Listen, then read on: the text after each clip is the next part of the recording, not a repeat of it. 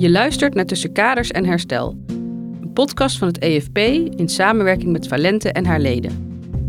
Ik ben Parissima Rauf en in deze reeks onderzoek ik de dilemma's en afwegingen die komen kijken bij het werken met forensische cliënten die in een instelling voor beschermd wonen of maatschappelijke opvang verblijven. Hierover ben ik met twee forensische professionals in gesprek gegaan. In de vorige aflevering bespraken we het RNR-model en waar de eerste R voor staat, het risicobeginsel. In deze derde aflevering van de reeks Forensische Scherpte gaan we in op de N en de R van het model, oftewel het behoeftebeginsel en de responsiviteit. En er is inmiddels heel erg veel onderzoek naar gedaan. Met name naar de eerste twee, uh, uh, de R en de N. Ja. de, de, de, de, tweede R van het RNR-model is wat minder goed onderzocht. Maar de eerste twee letters zijn heel erg goed onderzocht. Uh, ook wereldwijd inmiddels. Dus ja, dat is eigenlijk een hele belangrijke wetenschappelijke basis voor de forensische psychiatrie. Je hoort Evelien Klein-Haneveld. Zij is psycholoog en directeur behandelzaken in de Oostvaarderskliniek. Dit is een TBS-kliniek in Almere met onder andere ook een verslavingsafdeling.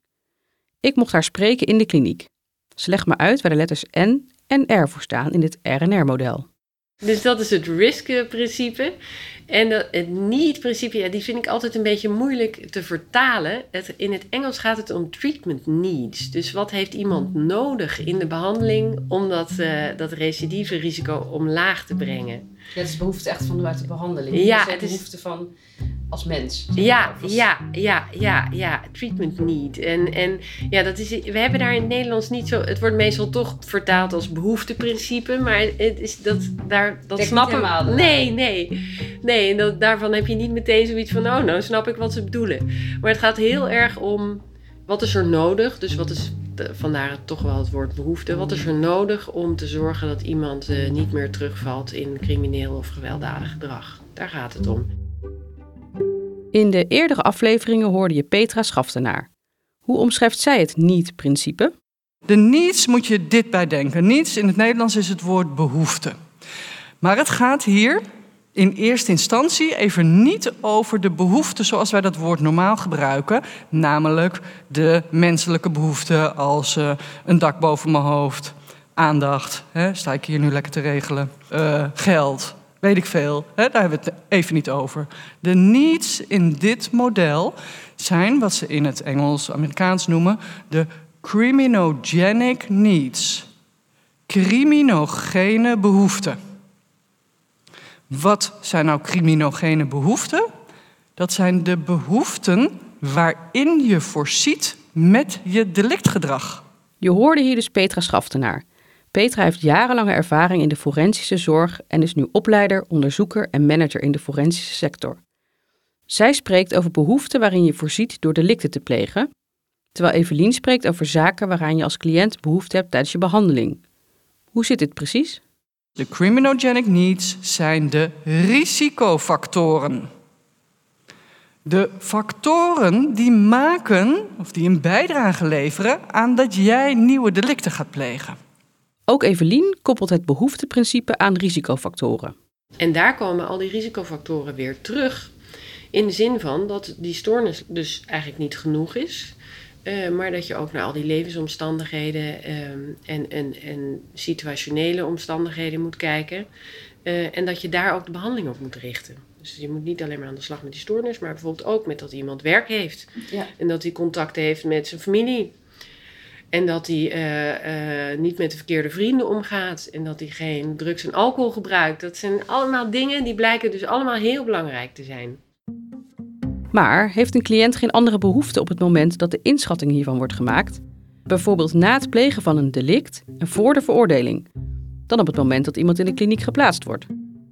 Dat klopt. Um, nou, het klopt wel en niet. Kijk, als je het, als, als je het doet in, op dat punt in het uh, proces, dan heb je zeg maar eigenlijk het basisrisico meet je. Je meet het risico wat iemand heeft als hij in de maatschappij zou zijn. Dus die niets zijn de risicofactoren. En de kern van het RNR-model is dat we de risicofactoren onderwerp van ons begeleidings- of behandelplan moeten maken. Daar moet het over gaan. Want als wij een bijdrage willen leveren aan het verminderen van recidive, moeten we actief inzetten op de factoren die daaraan bijdragen. Om het ietsje moeilijker te maken met laten we voor nu verder liggen, dat zijn altijd dynamische factoren, namelijk factoren die kunnen veranderen.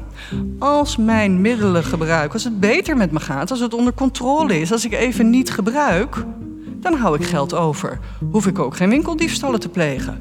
Dus als het met die risicofactor beter gaat, daalt mijn kans op recidive. Maar heb ik een terugval? Gaat het slecht met me? En uh, heb ik allemaal geld uitgegeven?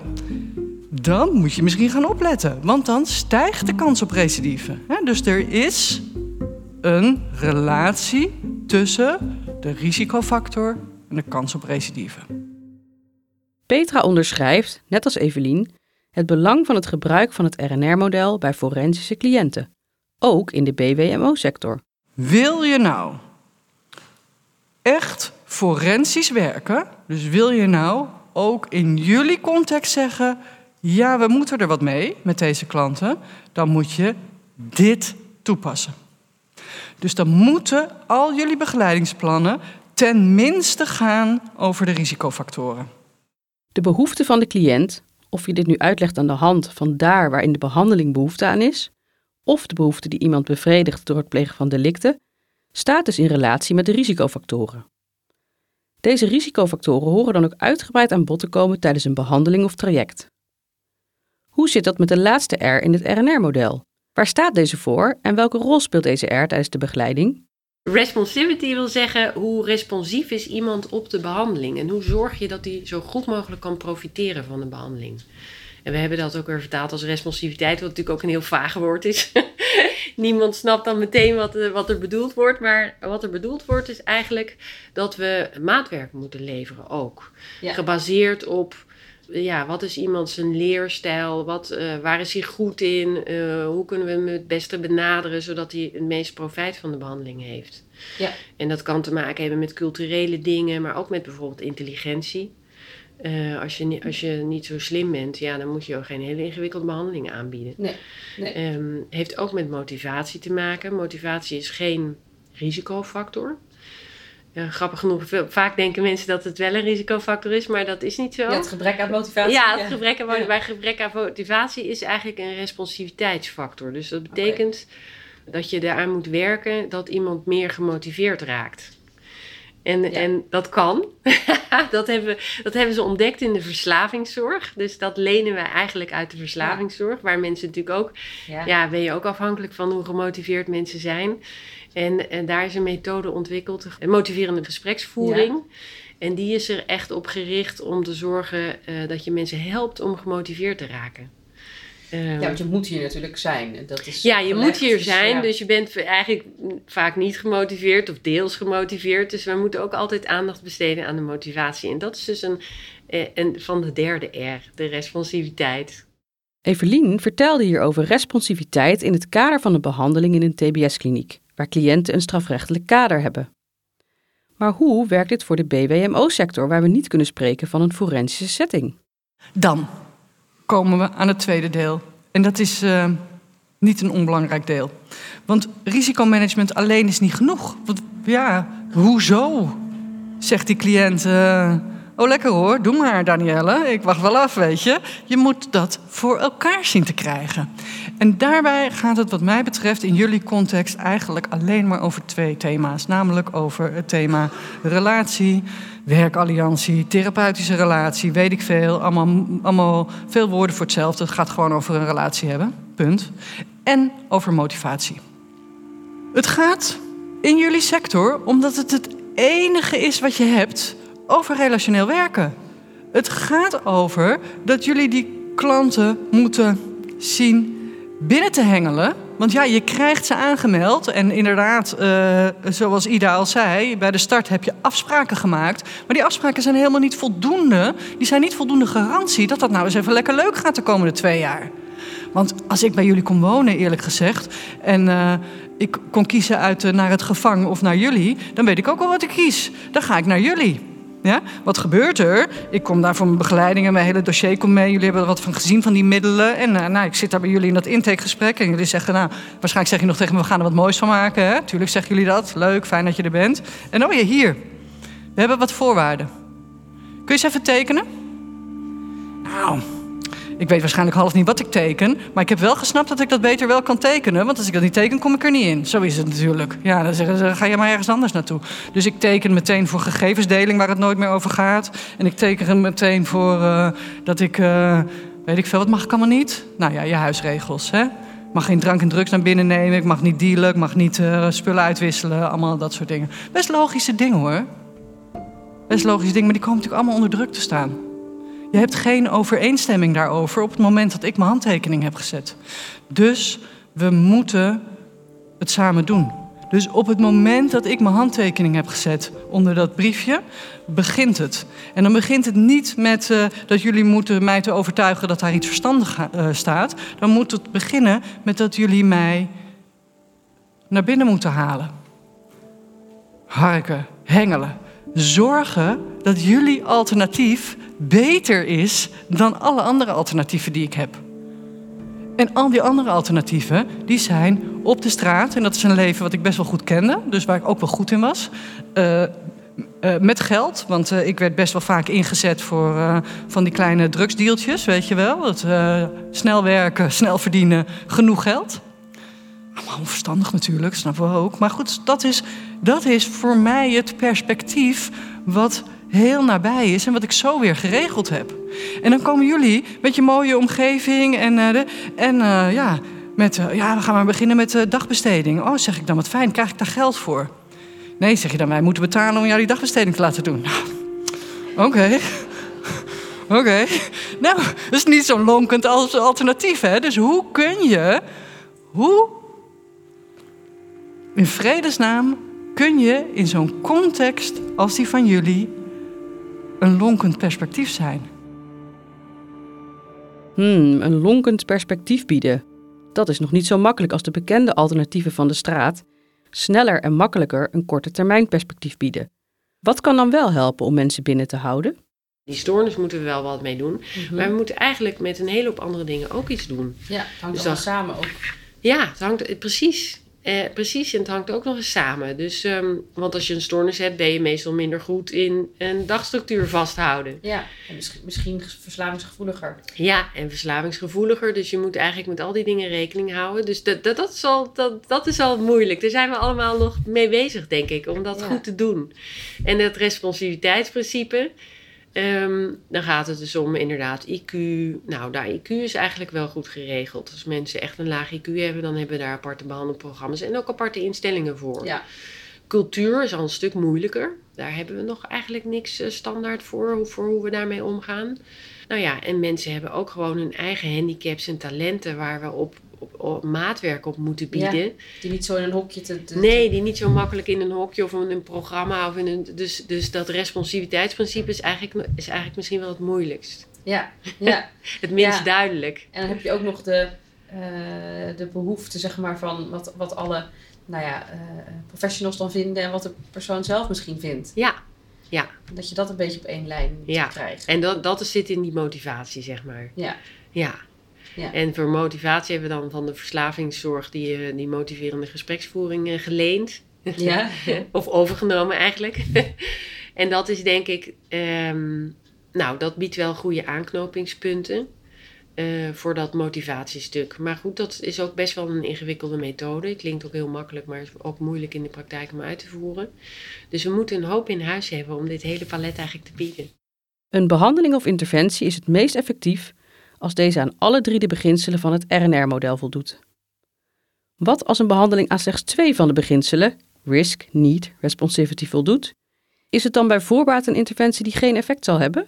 Nee, dat is niet zo. Ze hebben dit wel, dit punt ook onderzocht. En dan zie je eigenlijk, je kan 0, 1, 2 of 3 principes toepassen. Mm -hmm. En wat ze eigenlijk zien is een soort stijgende lijn. Ah, ja. Dus hoe meer principes je toepast, uh, hoe beter eigenlijk het resultaat is op het, de recidivevermindering. Dus het Ja. gaat niet over voelt iemand zich beter, is hij van zijn stoornis af. Maar ze hebben echt gekeken naar eh, vallen mensen minder terug in criminaliteit en geweld. Ja. En eh, dat werkt gewoon beter hoe meer, je, hoe meer je van die principes toepast. Ik denk dat je wel kan proberen eh, dat in een later stadium alsnog op te pakken. Of te verbeteren, zeg maar. Want eigenlijk gaat het erover. Kijk, de, de principes zijn heel simpel. Hè? Je hebt, de, eh, je hebt een, het niveau van risico. Dat moet je eerst bekijken. Dan moet je kijken waar moet iemand naartoe. Moet hij naar een kliniek? Moet hij naar een polykliniek? Eh, moet hij begeleid wonen bijvoorbeeld? Kan je ook nog aan denken als optie dat er wel toezicht is. Nou, als je dat hebt uitgedacht, dan moet je gaan kijken naar... oké, wat zijn bij deze persoon dan de specifieke risicofactoren... en waar, wat moeten we daarmee doen? En hoe zit die in elkaar en hoe kunnen we hem het beste behandelen? Dat zijn eigenlijk de drie dingen die je moet uitdenken. Maar dat is best wel moeilijk gebleken in de praktijk. ja, en dat is ook niet, het is ook niet statisch natuurlijk. Nee, en het klinkt heel makkelijk, zo van, oh nou, dan doe je... Maar dat is het niet. Dus ik denk dat je voor alle instellingen kan zeggen... of het nou TWS-klinieken zijn of polyklinieken... of eh, eh, instellingen van begeleid wonen... dat we eigenlijk al de afgelopen jaren eh, allemaal op zoek zijn... hoe kunnen we deze principes nou het beste vormgeven? Ja. En ik denk als je kijkt naar de TBS-klinieken... die zijn als eerste begonnen met de risicotaxatie... Eh, dus die hebben het, het eh, eerste principe eigenlijk wel eh, nu volledig geïntegreerd. Er wordt Ja. altijd risicotaxatie Ja. gedaan. Ehm, dat tweede, dat zoeken naar wat moeten we nou precies begeleiden, dat is, dat is al dat best wel een zoektocht. Want we zijn natuurlijk allemaal honderd jaar gewend geweest om naar die stoornis te kijken. Ja. Dus we hebben met z'n allen zeg maar een soort ja, switch moeten maken naar veel holistischer eigenlijk kijken naar die mensen. Hoe kun je het RNR-model nou goed toepassen in de praktijk als professional in de BWMO-sector? Ik denk dat het heel belangrijk is om te weten wat de risicofactoren van iemand zijn. En wat eigenlijk het plan is. In, in, een, in een TBS-kliniek maken we altijd een plan. Eh, dat heet een terugvalpreventieplan. Dat is een beetje een ingewikkeld woord, maar waar het om gaat is eh, dat we met de patiënt kijken, vooruitkijken. Zo van, wat zijn nou voor jou de risicovolle situaties waar je in kan belanden? En wat moet je dan eigenlijk anders doen? Ja. En waar moeten we met z'n allen op letten?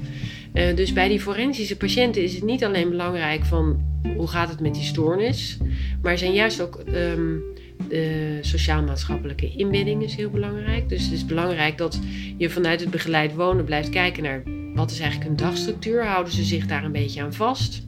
Hebben ze voldoende eh, goede mensen om zich heen? Ja. Eh, of gaan ze vooral om met de verkeerde vrienden? Want dat is, een, dat is een heel belangrijke voorspeller ook voor terugval. Hoe zit het met dat drugs- en alcoholgebruik bij iemand? Heeft hij iets van een gestructureerde vrije tijdsbesteding waar hij plezier aan beleeft? Of verveelt hij zich? Is hij eenzaam? Dat zijn allemaal eh, ja, toch vrij simpele dingen die je vrij snel ziet, maar die Ja. toch heel belangrijk blijken te zijn. Ja. Dus in dat begeleid wonen moet je volgens mij enorm letten op juist dit soort dingen. Gaat iemand naar zijn werk? Heeft hij vrienden eh, of andere contacten? Doet hij wat leuks in zijn vrije tijd? Of is dat allemaal afwezig? Ik denk juist voor de, voor de, de BWMO-sector dat dat, dat, eh, dat RNR-model en dat, dat goed bekijken naar die, eh, kijken naar die risicofactoren, dat dat heel veel praktische handvatten biedt. Eh, omdat het helemaal niet, het is geen hogere wiskunde. We hebben het niet over hele ingewikkelde stoornissen. We hebben het juist heel erg over praktische, eh, dagelijkse dingen die met inbedding en dagstructuur en die met contacten eh, te maken hebben. En ik denk juist dat dat RNR-model daar heel veel richting voor kan geven. Dus ik denk dat het, ik denk dat, ehm, ja, ik denk dat het heel waardevol zou kunnen zijn en dat je dan ook wat beter weet wat sta ik hier eigenlijk te doen. Ik denk dat het heel veel extra houvast eh, kan bieden. ja. ja. Dus eigenlijk dat ze het in die sector ook eh, Zeker. moeten omarmen. Ja, dat Ja. denk ik echt. Ja, ik denk dat dat heel eh, eh, eh, echt fijn is, omdat je beter weet wat je doet en waarom. Het RNR-model kijkt dus verder dan alleen het delict en biedt ook ruimte om te kijken naar de mens die erachter zit en wat zijn of haar voorgeschiedenis is. Dus dan zie je eigenlijk, je hebt twee exact dezelfde delicten met exact dezelfde onderliggende problematiek en toch een heel, heel verschil in, in het risicoprofiel wat eronder zit. Ja. En dat is RNR-denken. Ja. ja. Je luisterde naar de derde aflevering in een nieuwe reeks van Tussen Kaders en Herstel. Een podcast van het EFP in samenwerking met Valente en haar leden. Wil je meepraten over dit onderwerp? Het EFP faciliteert op allerlei manieren het gesprek. Hou daarvoor bijvoorbeeld onze LinkedIn-pagina in de gaten. Wij horen ook heel graag jouw reactie op deze podcast, je ervaringen en visie op dit onderwerp. Je kunt ons bereiken via secretariaat.efp.nl. Deze podcast werd gemaakt door mij, Parissima Rauf. Montage en techniek, Marco Raaphorst. Coördinatie, Angeli Coccioli en Kelly Sietsma. Je hoorde de muziektracks Our Only Lark, Building the Set, Borrow, Tolls Folly, Sunday Lights van Blue Dot Sessions.